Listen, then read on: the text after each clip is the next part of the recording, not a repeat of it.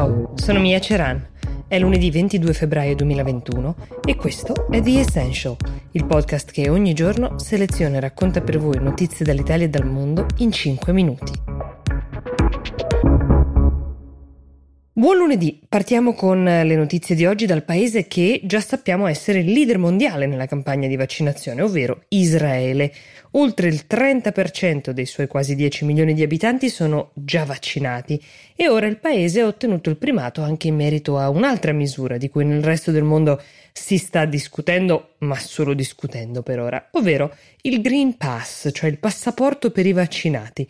Ora, chiamarlo passaporto è un po' esagerato per adesso perché i vantaggi che porta per chi ne è munito valgono soltanto ancora nel paese. Per farvi un esempio, chi ha ricevuto sia il primo vaccino che il richiamo e lo possiede, da oggi può tornare a frequentare palestre, cinema e altre attività che in Israele stanno riaprendo con estrema cautela perché nonostante gli ottimi numeri sui vaccinati, il premier Bibi Netanyahu vuole andarci cauto con le riaperture. Anche qui, ovviamente, come altrove, lo Stato non ha modo di obbligare nessuno a fare il vaccino, quindi gli scettici possono astenersi e questo rappresenta uno scoglio molto importante al raggiungimento dell'immunità di gregge e al piano agguerritissimo del governo. È un po' la ragione alla base della scelta di fare il Green Pass, cioè generare nelle persone un incentivo a vaccinarsi.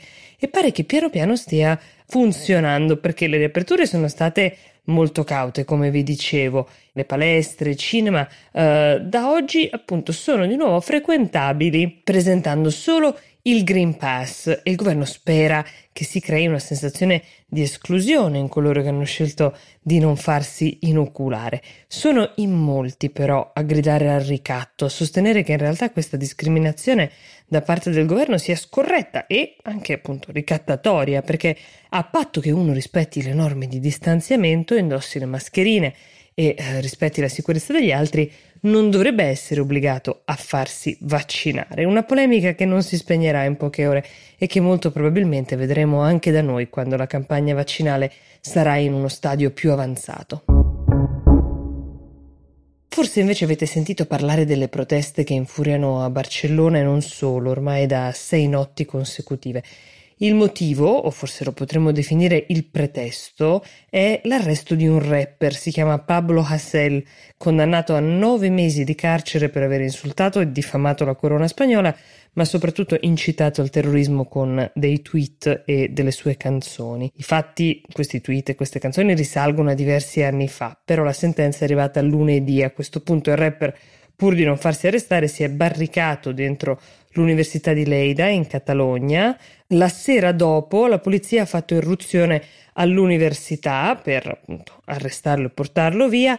Migliaia di persone sono scese in strada a Barcellona, ma anche in altre città catalane e anche a Madrid.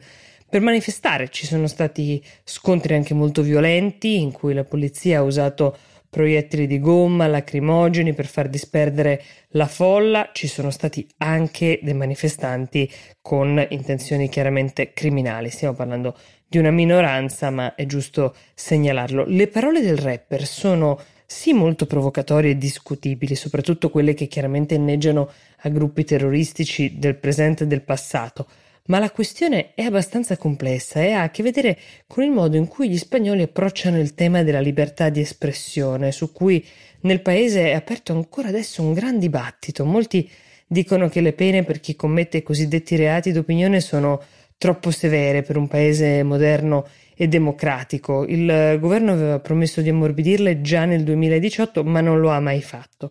Questo è il discorso da un lato, dall'altro c'è un'analisi che si può evincere dal profilo demografico di chi è in piazza in queste ore, che racconta molto di un disagio diffuso e collettivo, vivo soprattutto tra i giovani, questo senza assolvere ovviamente gli atti di vandalismo e le violenze, ma per sottolineare, come ha fatto del resto anche il quotidiano spagnolo e il País, come ci sia un bacino di rabbia accumulata per i temi di ingiustizia sociale o quella percepita come tale, mancato accesso al mercato del lavoro, contratti precari, eh, per questo vi dicevo all'inizio che Hassel, il rapper, è un simbolo, di fatto una figura da portare avanti anche per chi è in piazza adesso per manifestare invece a favore degli indifesi, dei disoccupati, di coloro che si sentono in qualche modo lasciati indietro. Per oggi The Essential si ferma qui, vi auguro buon lunedì e vi do appuntamento domani. Buona giornata.